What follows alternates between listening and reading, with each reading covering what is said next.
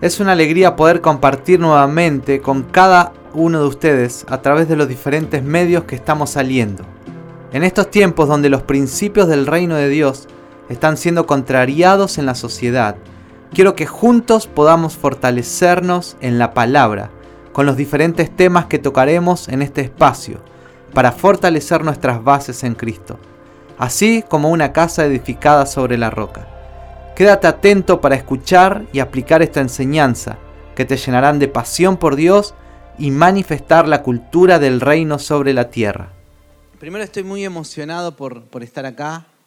Sí, realmente cuando Dios te pone en un lugar de propósito, ¿sí? no hay parentela que te detenga, no hay tierra, no hay tierra donde hayas nacido que te detenga, ¿sí?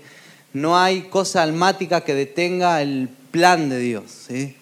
Yo me, me, alegro mucho cuando estoy con mi familia, con mis hermanos, con mi papá. Camino por, por mi barrio, ¿sí? caminábamos con Sandra y yo le decía a Sandra en un lugar que fuimos a caminar, es un lugar donde yo iba a la escuela, yo iba a una escuela rural, eh, primero cuando me mudé a, a, ese lugar donde, donde están ahora mis papás, caminábamos por ese lugar en campo, campo, campo, campo, caminamos cuadras con todos los chicos del barrio y cruzábamos campo y veíamos huevitos de, de codornices ahí, veíamos teros, allá se dice tero, acá se dice teteu, me parece, ¿no? No, trailer, ¿no? Trailer, trailer.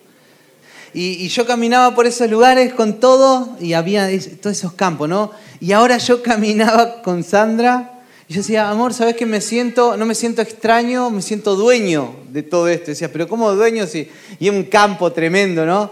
Pero es que cuando, cuando vos empezás a crecer en tu vida espiritual, cuando Dios te empieza a elevar en tu vida espiritual, por eso la vida cristiana, evangélica, no es solamente, no es una religión, ¿sí? No es una religión más, ¿sí? Las religiones son una religión más, ¿sí?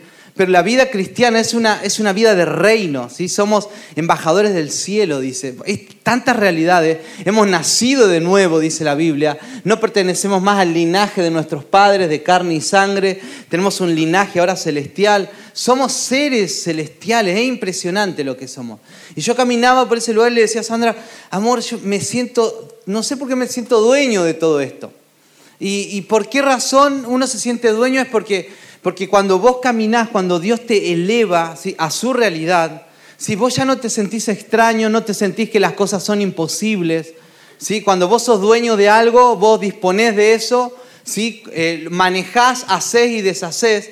Entonces cuando vos empezás a crecer en la vida espiritual y en tu relación con Dios y empezás a, morir a vos y Cristo empieza a, a, vivir tan fuertemente en tu vida, ¿sí? Ya hay cosas que ya no son imposibles para un hijo de Dios. ¿Sí? Mira, Dios puso tantas cosas tremendas dentro nuestro, semillas de propósito. Todo ser humano que se conecta a Dios, ¿sí? empieza a vivir una vida llena de propósito. ¿Sí? Una vida donde nada lo va a detener. ¿Sí? Los problemas, ni las cuentas, ni la enfermedad, ¿sí? Ni, ni que te digan o no te digan, ni que te tomen en cuenta o no te tomen en cuenta. Nada te va a detener porque te conectas al propósito, te conectas a Cristo. Entonces, cuando empieces a conectarte cada vez más al Señor en tu vida íntima con Él, en tu vida espiritual, si vas a caminar por esta ciudad y vas a decir, yo soy dueño de todo esto. ¿Y qué quiere decir eso? Te vas a decir, eh, no hay nada imposible para Dios. Si Dios me dice que haga algo, o si Dios me promete que va a hacer algo con mi casa, con mi familia, con mis hijos, con mi esposo, Él lo va a hacer. ¿sí? Entonces empezamos a vivir cargado de propósito, cargado de esperanza. Empezamos a vivir sin miedo al futuro. Pero ¿cómo me va a ir el día de mañana? Ahora cambió de presidente y ahora que todas las cosas subieron. Un mes me fui, cuando vine ya los peajes estaban allá por las nubes. Digo, Señor, ¿qué pasó? Digo, pero pero empezamos a decir, no nos, no nos controla la realidad que está viviendo el país, sino que empezamos a vivir una realidad espiritual, ¿sí?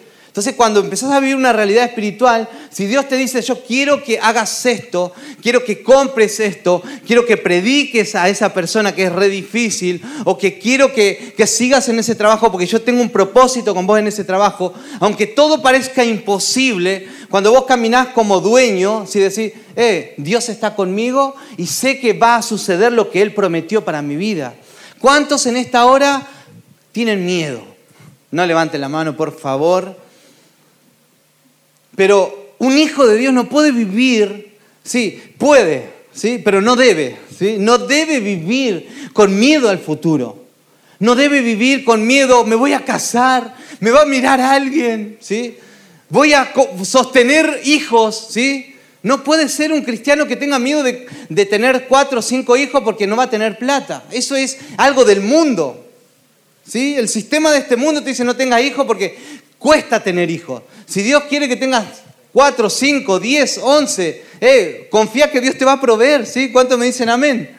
¿Sí? No, es eh, no nos detiene el dinero por tener hijos, muchos o pocos. ¿Sí? Vivimos por el propósito. Entonces necesitamos empezar a quitar esa realidad de miedo. ¿Sí? El miedo se tiene que ir de los hijos de Dios, porque Dios puso grandeza dentro tuyo. ¿Mm? Dios puso cosas tremendas dentro tuyo. Pero ¿cómo empezamos a, ver eso, a reconocer eso? Cuando nos empezamos a conectar con Él. Sí, lo que todos saben, lo que todos sabemos. Y yo estoy muy contento de ver en las transmisiones a cada uno de ustedes conectados ¿sí? a Dios. ¿Sí? Gracias por aquellos que me escribían, pastor, ¿cómo les va? ¿Cómo les está yendo? Estamos orando, gracias, sí, gracias, porque yo soy un, ser mortal como vos, ¿sí? Que tiene las mismas luchas que vos, ¿sí? Tiene problemas, tiene luchas como vos, ¿sí? Somos iguales, somos pertenecemos a un cuerpo, ¿sí? Mi cuerpo, si no quiere decir porque el dedo gordo sea el dedo gordo, no sé, vamos a decir, este no va a sufrir un martillazo, si no va a sufrir una, algo, ¿no? Sí, todos, todos, todos somos del cuerpo, entonces todos estamos expuestos siempre a peligros, ¿verdad? Entonces todos, por eso necesitamos orar el uno por el otro. No, aquel es el líder, aquel no le va a pasar nada. Sí, le va a pasar así como a vos. La diferencia está en, aquel que, que, permanece en la lucha, ¿sí? Y, y aquel que en la lucha se desmorona. ¿No? Esa es la única diferencia. Entonces necesitamos saber quiénes somos. Dios puso grandeza en tu vida. Y quiero hablarte de esta vida de victoria que Dios nos dio. Sí, yo no soy de mucho hablar de esto.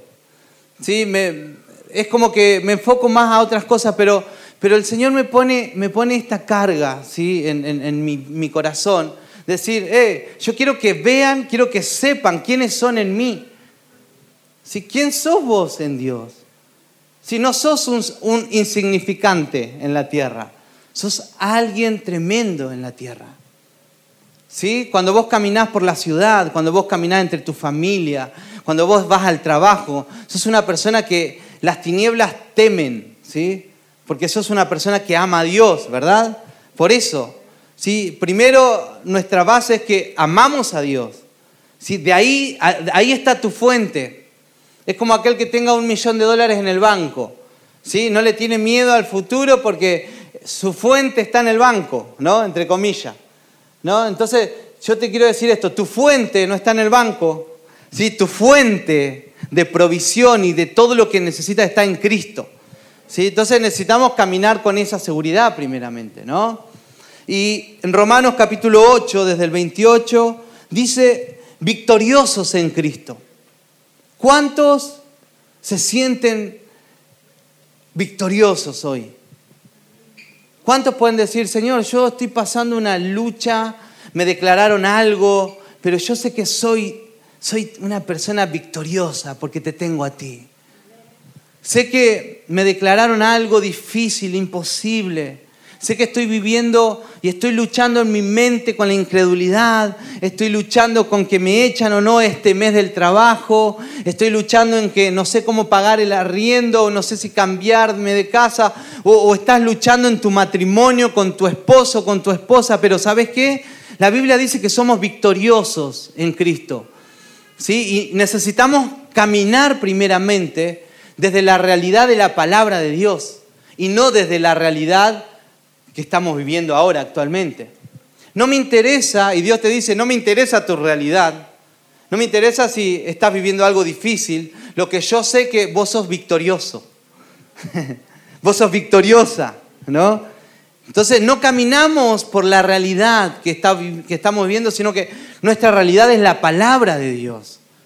Esa tiene que ser tu realidad, no lo que te dijeron, ¿sí? No lo que, lo que capaz que estás viviendo algo difícil, no. ¿Quién no vive pruebas en su vida, no? ¿Quién vive en, pruebas muchas veces? ¿Sí? Levante su mano con, con seguridad. Sí, sí, vivimos pruebas. ¿Sí? Y las pruebas son buenas muchas veces. ¿No? Entonces quiero leer esto primero. Y de la misma manera, también el Espíritu nos ayuda en nuestra debilidad. ¿Sí? Quiero que presten atención, ¿sí? De la misma manera el Espíritu nos ayuda en nuestra debilidad, porque no sabemos orar como debiéramos pero el Espíritu mismo intercede por nosotros con gemidos indecibles. ¿Qué nos hace victoriosos? Vieron que muchas veces cuando vivimos momentos difíciles agarramos y decimos, eh, ora por mí que me declararon algo muy difícil. Muchos nos escriben, nos dicen, pastor, pastora, sí, ore por mí porque algo difícil estoy viviendo. Pero ¿sabes qué? ¿Qué es lo que nos da victoria en la vida, en los momentos difíciles, es que el Espíritu está intercediendo primeramente. ¿Sí? Si yo me olvido de orar por vos, ¿no? Eh, el Espíritu está orando y está intercediendo por vos de, manera tremenda, así en favor de tu vida. ¿Sí? ¿Cómo no vamos a ser victoriosos si el Espíritu está intercediendo constantemente en favor de tu vida? Entonces, necesitamos creer lo que, lo que la palabra dice. Dios está, el Espíritu está orando en favor de mi vida. Lo que Dios habló de mí en la eternidad antes de que yo naciera, Dios lo va a cumplir. Pero lo único que necesito es descansar en su gracia, vivir en su amor. ¿sí? Necesito confiar en Él. Eso es descansar en su gracia, confiar en Él. ¿Sí? ¿Saben qué? Muchas veces yo digo, tengo que hacer más discipulados, tengo que, tengo que hacer más consejerías, ¿sí? tengo que hacer más estudios bíblicos. Y muchas veces hay tantas cosas que quiero hacer, que quiero hacer. Tengo que salir a evangelizar más a la ciudad. Tengo que hacer mucho más. ¿Cuánto no, muchas veces no tiene esa carga? Quiero hacer más por el reino, quiero más, más, más. Y digo, pero tengo, también tengo familia. ¿Sí? Tengo, tengo una hija, tengo una esposa, ¿sí? También tenemos cosas que necesitamos, necesitamos cubrir y hacer, ¿no? Y muchas veces queremos, hay algunos que dicen como monjes, quieren dejar todo, yo dejo todo porque voy a servir al Señor solo como monje. Eh, eso es querer trabajar en su fuerza. Y yo le digo a Dios, Señor, yo quisiera hacer un montón de cosas más, pero no me alcanza el tiempo. No me puedo multiplicar ahora que estamos en Parral. ¿Sí? Y pienso, craneo y digo, quiero hacer esto allá en Parral, quiero hacer esto acá en Talca, quiero, queremos hacer un montón de cosas, pero digo, Señor, descanso en tu gracia. Porque humanamente yo no puedo. Humanamente no puedo sostener, ¿sí? Con Sandra no podemos sostener, ¿sí? Fíjense toda la gente que hay acá y todos los que hay conectados, ¿sí? Y todo lo que nos escriben. No podemos aconsejar uno a uno aunque quisiéramos, queremos hacerlo, queremos estar con ustedes. Por eso cuando llegamos tratamos de abrazarlo lo más que pueda y que sepan que los amamos y sepan que los extrañamos. Sí, con Sandra muchas veces decimos, amor, me gustaría darle más tiempo a la gente, me gustaría darle más consejería, más discipulado, pero ¿sabes qué? No puedo, no tengo tantas fuerzas. ¿Sí? Porque hay muchos. Entonces ahí uno dice, eh, es la gracia de Dios que lo poco que nos juntamos, ¿sí? o lo mucho, no sé, lo que hablamos, o algunos casi ni hablamos algunos, ¿sí?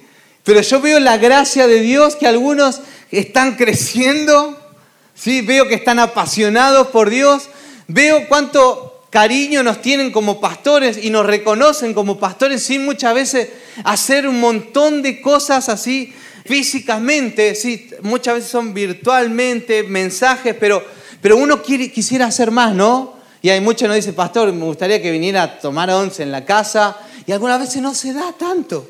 Se da una vez al mes o una vez al año algunos. ¿No? ¿Cuántos dicen amén eso? Y algunos me dicen, usted todavía no ha venido a mi casa. Eh, entonces uno dice, es la gracia de Dios la que te va a dar crecimiento espiritual. Es la gracia de Dios lo que va a hacer de que vos empieces a conocer más de Dios. Sí, es la gracia que hace multiplicar todo lo que Dios pone en nuestras manos. Dios nos puso a pastorear, sí, y necesitamos multiplicar discípulos, necesitamos hacer crecer a la iglesia, sí, pero muchas veces no nos da el tiempo. Entonces es la gracia de Dios que hace que, se multiplique los dones y los talentos que Dios pone en nuestras manos. ¿Cuántos me dicen amén a eso? ¿Sí? Porque muchas veces uno dice, quisiera ayunar más. Ayuné 40 días, pero me gustaría ayunar 80 días ahora, dicen algunos, ¿no? Son tan espirituales algunos que quisieran hacer más, pero yo te digo, ayunar 40 días nomás, no, no importa. La gracia de Dios va a añadir todo lo que falte. ¿Sí? Entonces necesitamos saber esto, somos victoriosos en Cristo. ¿Cuántos que están viniendo hace poco a la iglesia? ¿O cuántos que algunos se están conectando hace poco nuevamente? Mira, la gracia de Dios va a hacer de que crezcas en el Señor. La gracia de Dios te va a hacer ver de que sos victorioso y que empieces a caminar ¿sí? con confianza en la tierra de los vivientes y que empieces a ver que el Señor cuánto te ama cuántos propósitos y cuántas cosas va a hacer con tu vida, ¿sí? ¿Cuántos creen que Dios va a hacer muchas cosas con sus vidas? Amén, ¿sí? Necesitas creer que el Espíritu está intercediendo por vos. Y aquel que escudriña los corazones sabe cuál es el sentir del Espíritu, porque Él intercede por los santos conforme a la voluntad de Dios. Eh, pero qué tremendo. Él sabe tu corazón.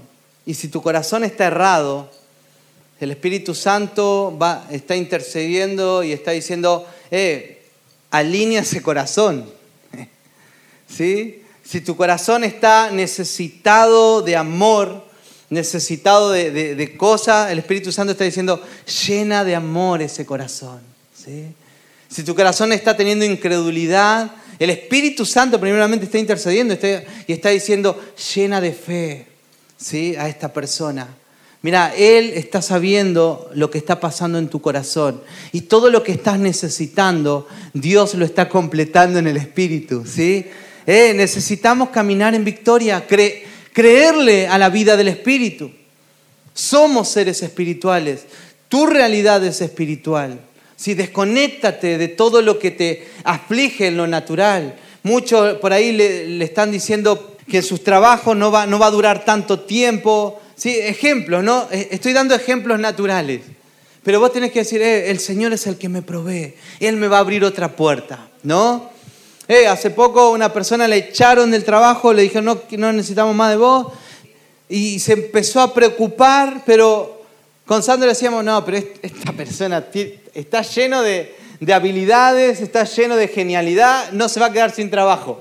¿Sí? Pero la persona, ¿cómo estaba? Afligida. Muchas veces uno no ve lo que otros están viendo de lo que tenemos, ¿no? ¿Sí? Muchas veces a nosotros con Sandra nos pasa que miramos cada una de las personas y, vemos el tesoro que hay en ustedes. Porque esa es la habilidad que tiene un pastor. Esa es la habilidad que tiene un discipulador. Es de ver el tesoro que hay en cada persona. Pero hay personas que no creen todavía lo que hay en ellos. Por esa razón es importante pegarte con gente que te diga, Dios tiene propósitos con tu vida. Que, empiece a afirmar tu, tu, creer, ¿no? tus creencias. Por eso necesitamos ser discipulados. Vos tenés que apegarte a la gente que te llena de fe, que te dice, no, pero vos no te preocupes, vos no, nunca vas a estar sola. Sí, Dios tiene un plan tremendo con tu vida, ¿sí? tiene un esposo maravilloso, una casa, tiene un montón, no te preocupes. Y muchas veces uno está ahí orando, Señor, ¿qué pasa? Pero el que está al lado tuyo ve lo que hay dentro tuyo. O ve lo que hay al lado, ¿verdad? Entonces, si hay gente que te está restando la fe, ¿sí? Empezá a decirle, ah, bueno, listo, me está restando. Y empezá a juntarte con gente que, te, que sabe lo que hay dentro tuyo. ¿Sí? Y dentro tuyo hay mucho, mucho de Dios. El Espíritu está intercediendo. ahora, ahora Él está intercediendo por tu vida. Aunque muchas veces te sientas solo o sola, aunque seas tímido y estás ahí encerrado en la pieza y no quieras hablar con nadie y no quieras que nadie te, te disipule y te hable cosas lindas o cosas de la palabra. El Espíritu está intercediendo por tu vida. ¿Sí? Y sabes qué? Lo único que tenés que hacer es permanecer. Qué bueno que estás acá. Qué bueno que estás buscando a pesar de tus debilidades.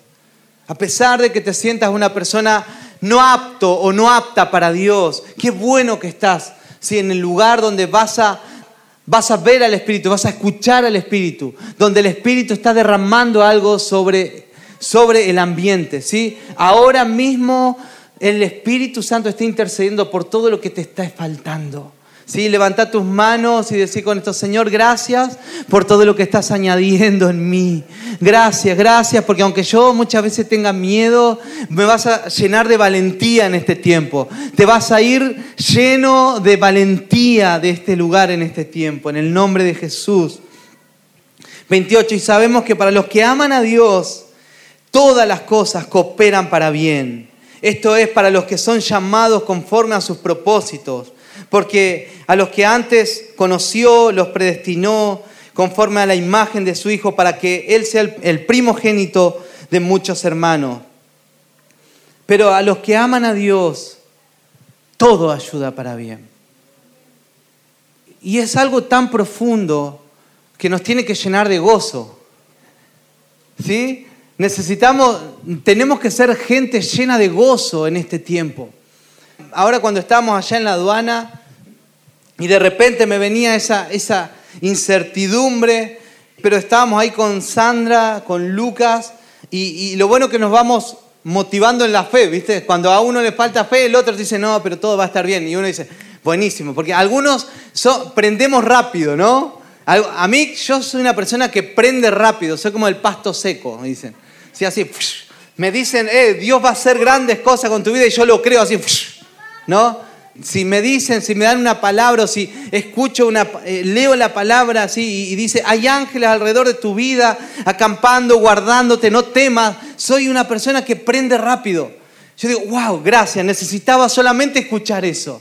¿Sí? Y eso es lo que necesitamos saber nosotros, ¿sí? que a los que aman a Dios, todo ayuda para bien. No hay nada que te vaya a quitar el gozo. A los que andan conforme al propósito, ¿no? Aquellos que andan en cualquiera que no están acá, ¿sí? tampoco están allá. Aquellos que están en el despropósito de Dios, no, bueno, ahí ya hay que verlo, ¿no? Pero a los que andan en el propósito, andan amando a Dios, haciendo lo que, lo que Dios les manda hacer, pero empiezan a venir pruebas en sus vidas, ¿sí? Algo bueno, algo Dios está haciendo en esa prueba. ¿Lo creen de esa manera? ¿Sí? ¿Creen que las pruebas es un escalón más, ¿sí? Para ascenderte en tu vida espiritual. Las pruebas es un escalón para ir más arriba, ¿sí? En comunión con Dios. Mira, te quiero leer un par de versículos. En el versículo 31 te digo, Romanos 8:31. Entonces, ¿qué diremos a esto? Si Dios es por nosotros, ¿quién estará contra nosotros? ¿Sí? yo con esta palabra cuando lo leo, sí, sí, un día estoy así, pues vieron que muchas veces nos olvidamos, hay palabras que nos olvidamos, ¿no? Es como que necesitamos que se recalque. Entonces, cuando vienen esos momentos, y mirá si lees esta palabra, si Dios es con nosotros, ¿quién contra nosotros? El que no eximió a su propio Hijo, sino que lo entregó por todos nosotros, ¿cómo no nos concederá también con Él todas las cosas? ¡Wow! ¿Quién acusará a los escogidos de Dios? Dios es el que justifica. ¿Quién es el que condena? Cristo Jesús es el que murió, si más aún el que resucitó, el que además está a la diestra de Dios, el que también intercede por nosotros. Pero estamos, estamos recubiertos. Ni el pecado te puede sacar del plan de Dios. No sé si, si en tu vida has estado pecando últimamente, ¿sí? Pero si has estado en falta con Dios, dice que Dios no te condena. Dios lo único que, dice, yo quiero que vengas a arrepentirte. ¿sí? Reconoce lo que estás haciendo.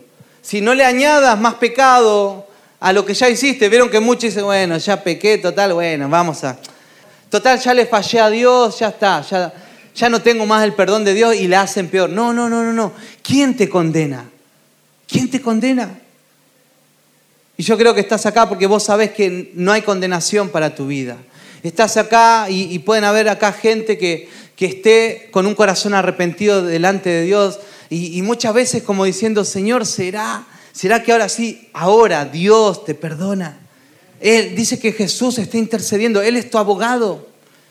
Él está, está abogando por tu vida en favor tuyo. Eh, no somos victoriosos en Cristo Jesús. Necesitamos empezar a creer la realidad de la palabra. ¿Sí? Empezar a, predicarle a nuestros sentimientos. Porque eso es lo que sucede. Muchas veces nuestros sentimientos tienen bajones, ¿no?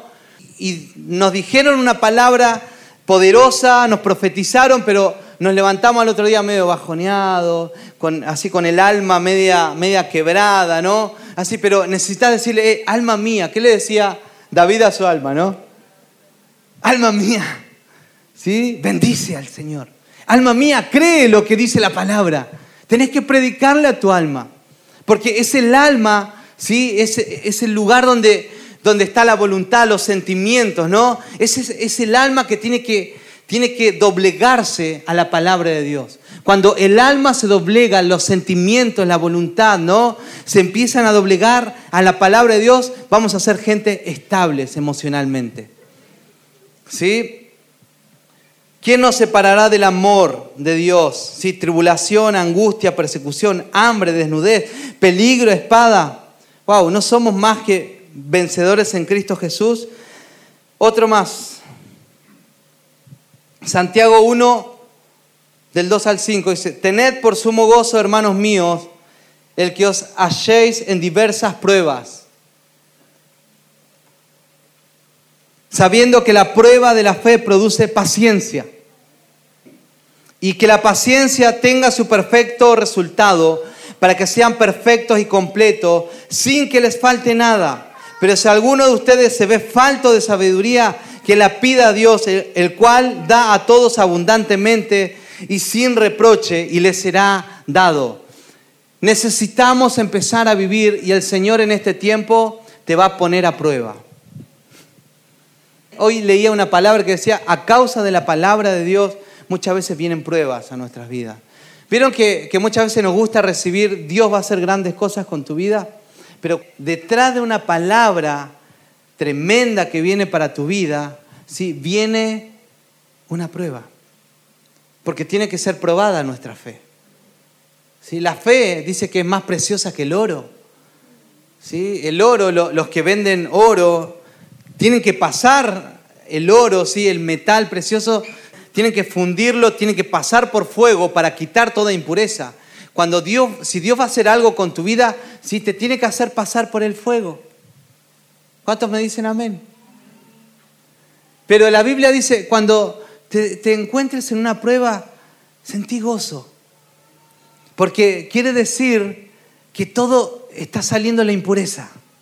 Quiere decir que Dios está formando algo tremendo dentro tuyo.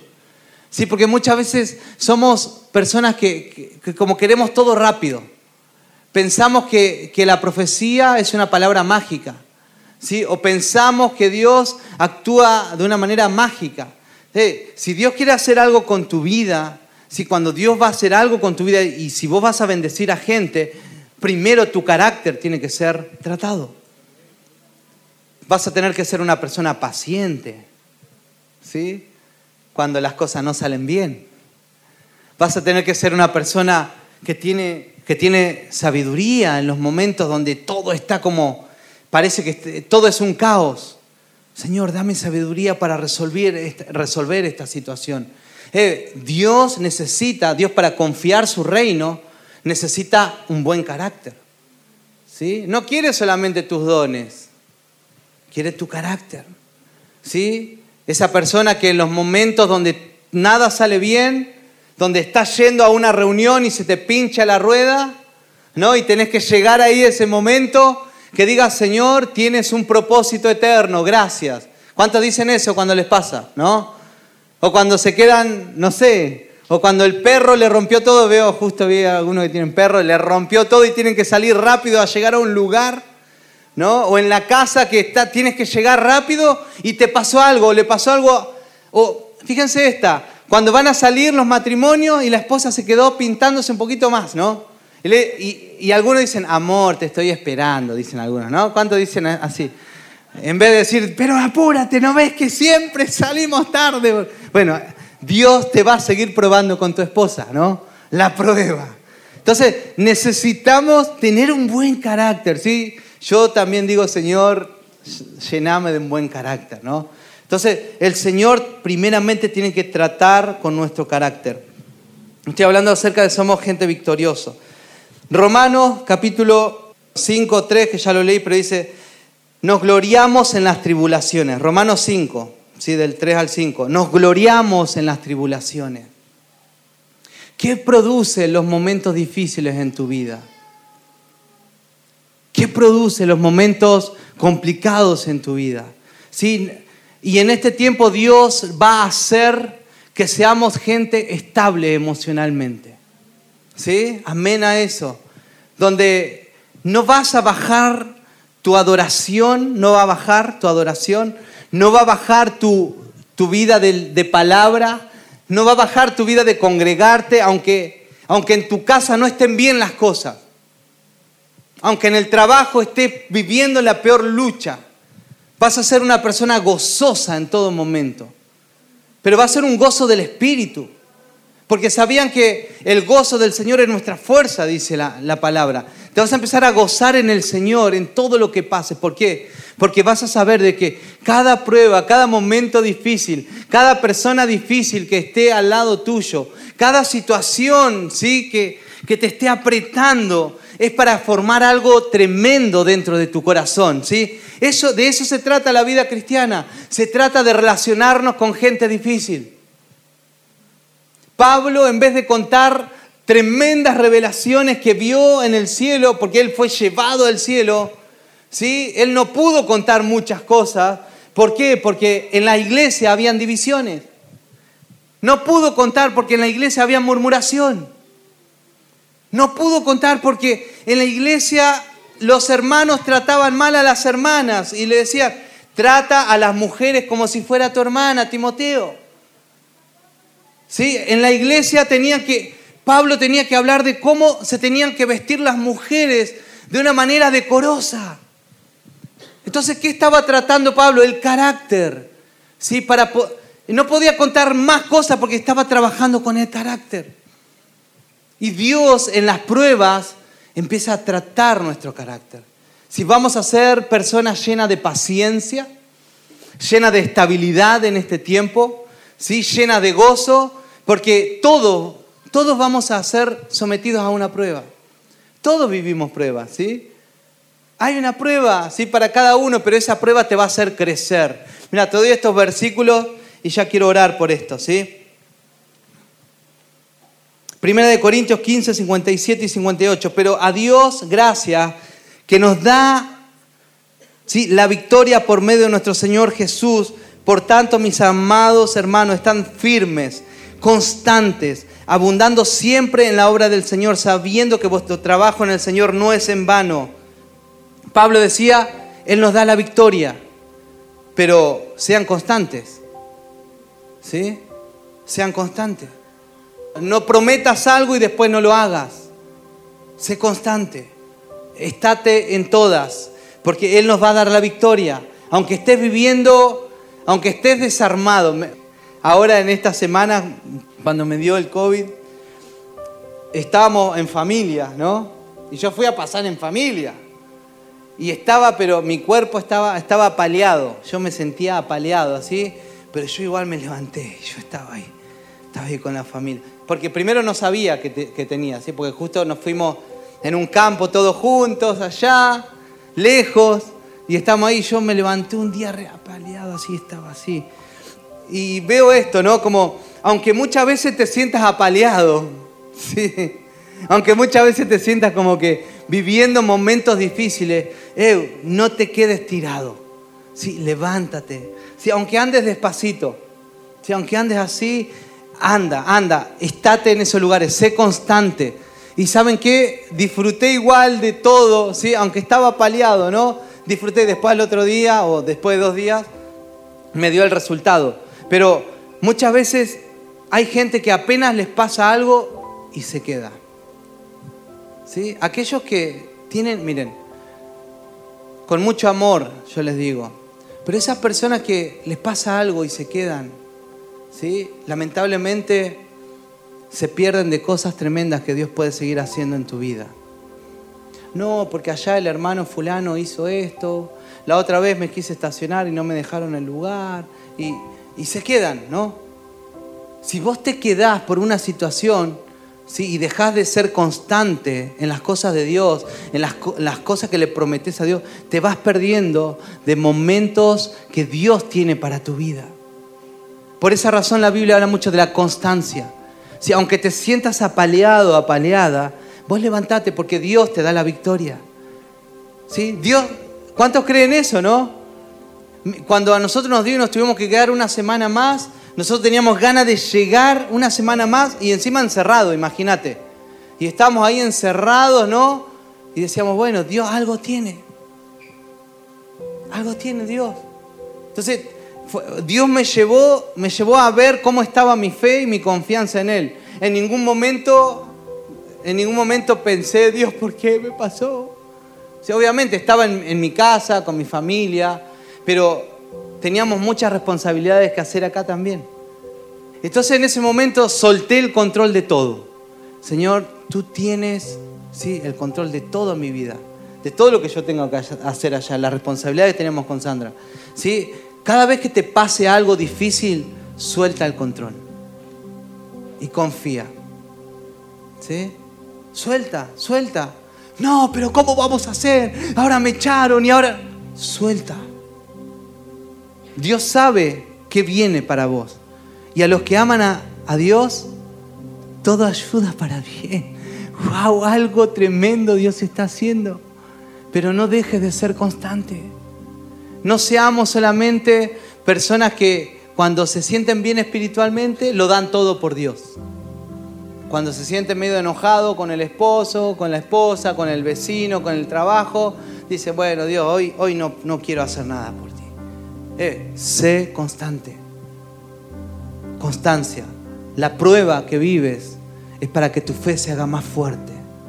¿Sí? Dios en este tiempo está trabajando en la iglesia, ¿sí? Y como hablaba el jueves, no está haciendo algo individualmente, está haciendo algo tremendo en todos.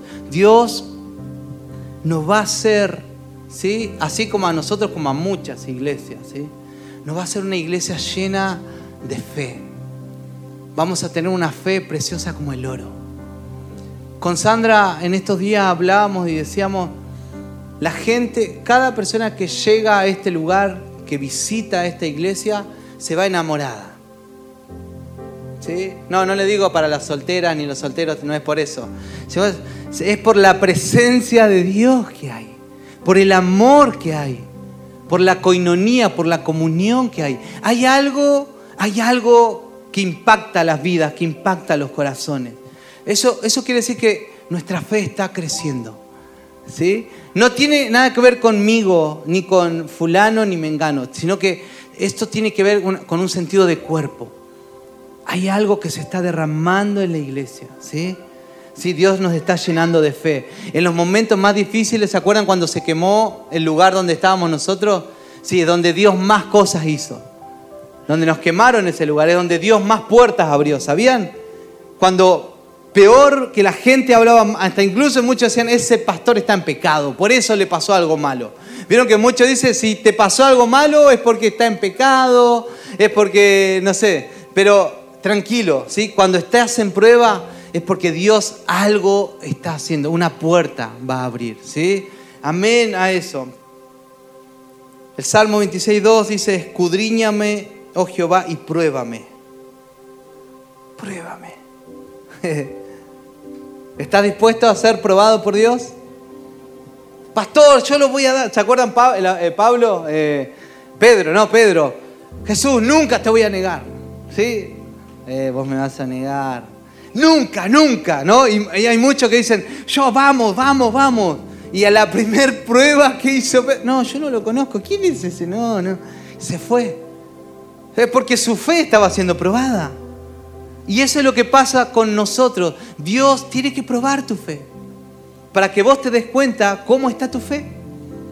¿Sí? Para que vos te des cuenta. Porque muchas veces nos autoengañamos y pensamos, estamos allá en la gloria. O muchas veces pensamos, no, yo estoy muy bajito, soy el peor de todo. Capaz que soy un, Pablo, ¿no? Que vieron el apóstol Pablo que dijo, yo soy el más insignificante de todos, soy el, el apóstol más pequeñito y tremendo lo que hizo, ¿no? La vida de él.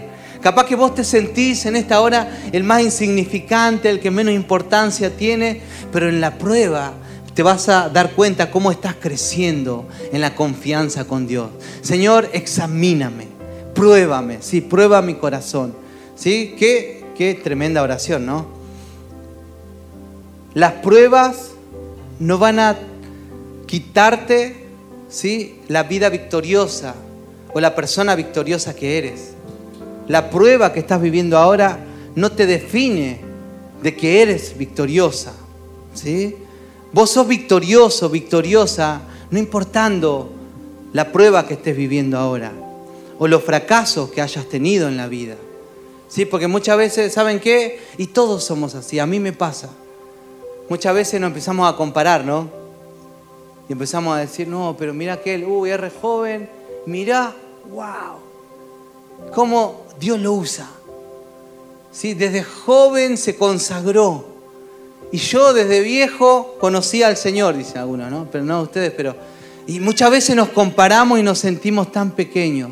Pero el Señor en su gracia, si en su gracia te va, te va, te va a hacer dar cuenta de cuán victorioso eres. Que eres una persona que va a influenciar en muchas familias, en mucha gente. Si él, él te va a hacer dar cuenta de que eres victorioso y victoriosa en Él. Esta y otras reflexiones están disponibles en nuestro canal de YouTube y en los podcasts de Spotify y iTunes. Nos puedes encontrar con el nombre de Casa de Adoración Talca para poder revivir este momento. Porque recuerda, la palabra de Dios nunca vuelve vacía. También te invitamos a que visites la página de nuestra congregación y ministerio en www.icasadeadoración.com slash talca. Esperemos que este mensaje haya sido de bendición para tu vida y si lo fue, te invitamos a que puedas apoyarnos. Desde ya, gracias por tus oraciones.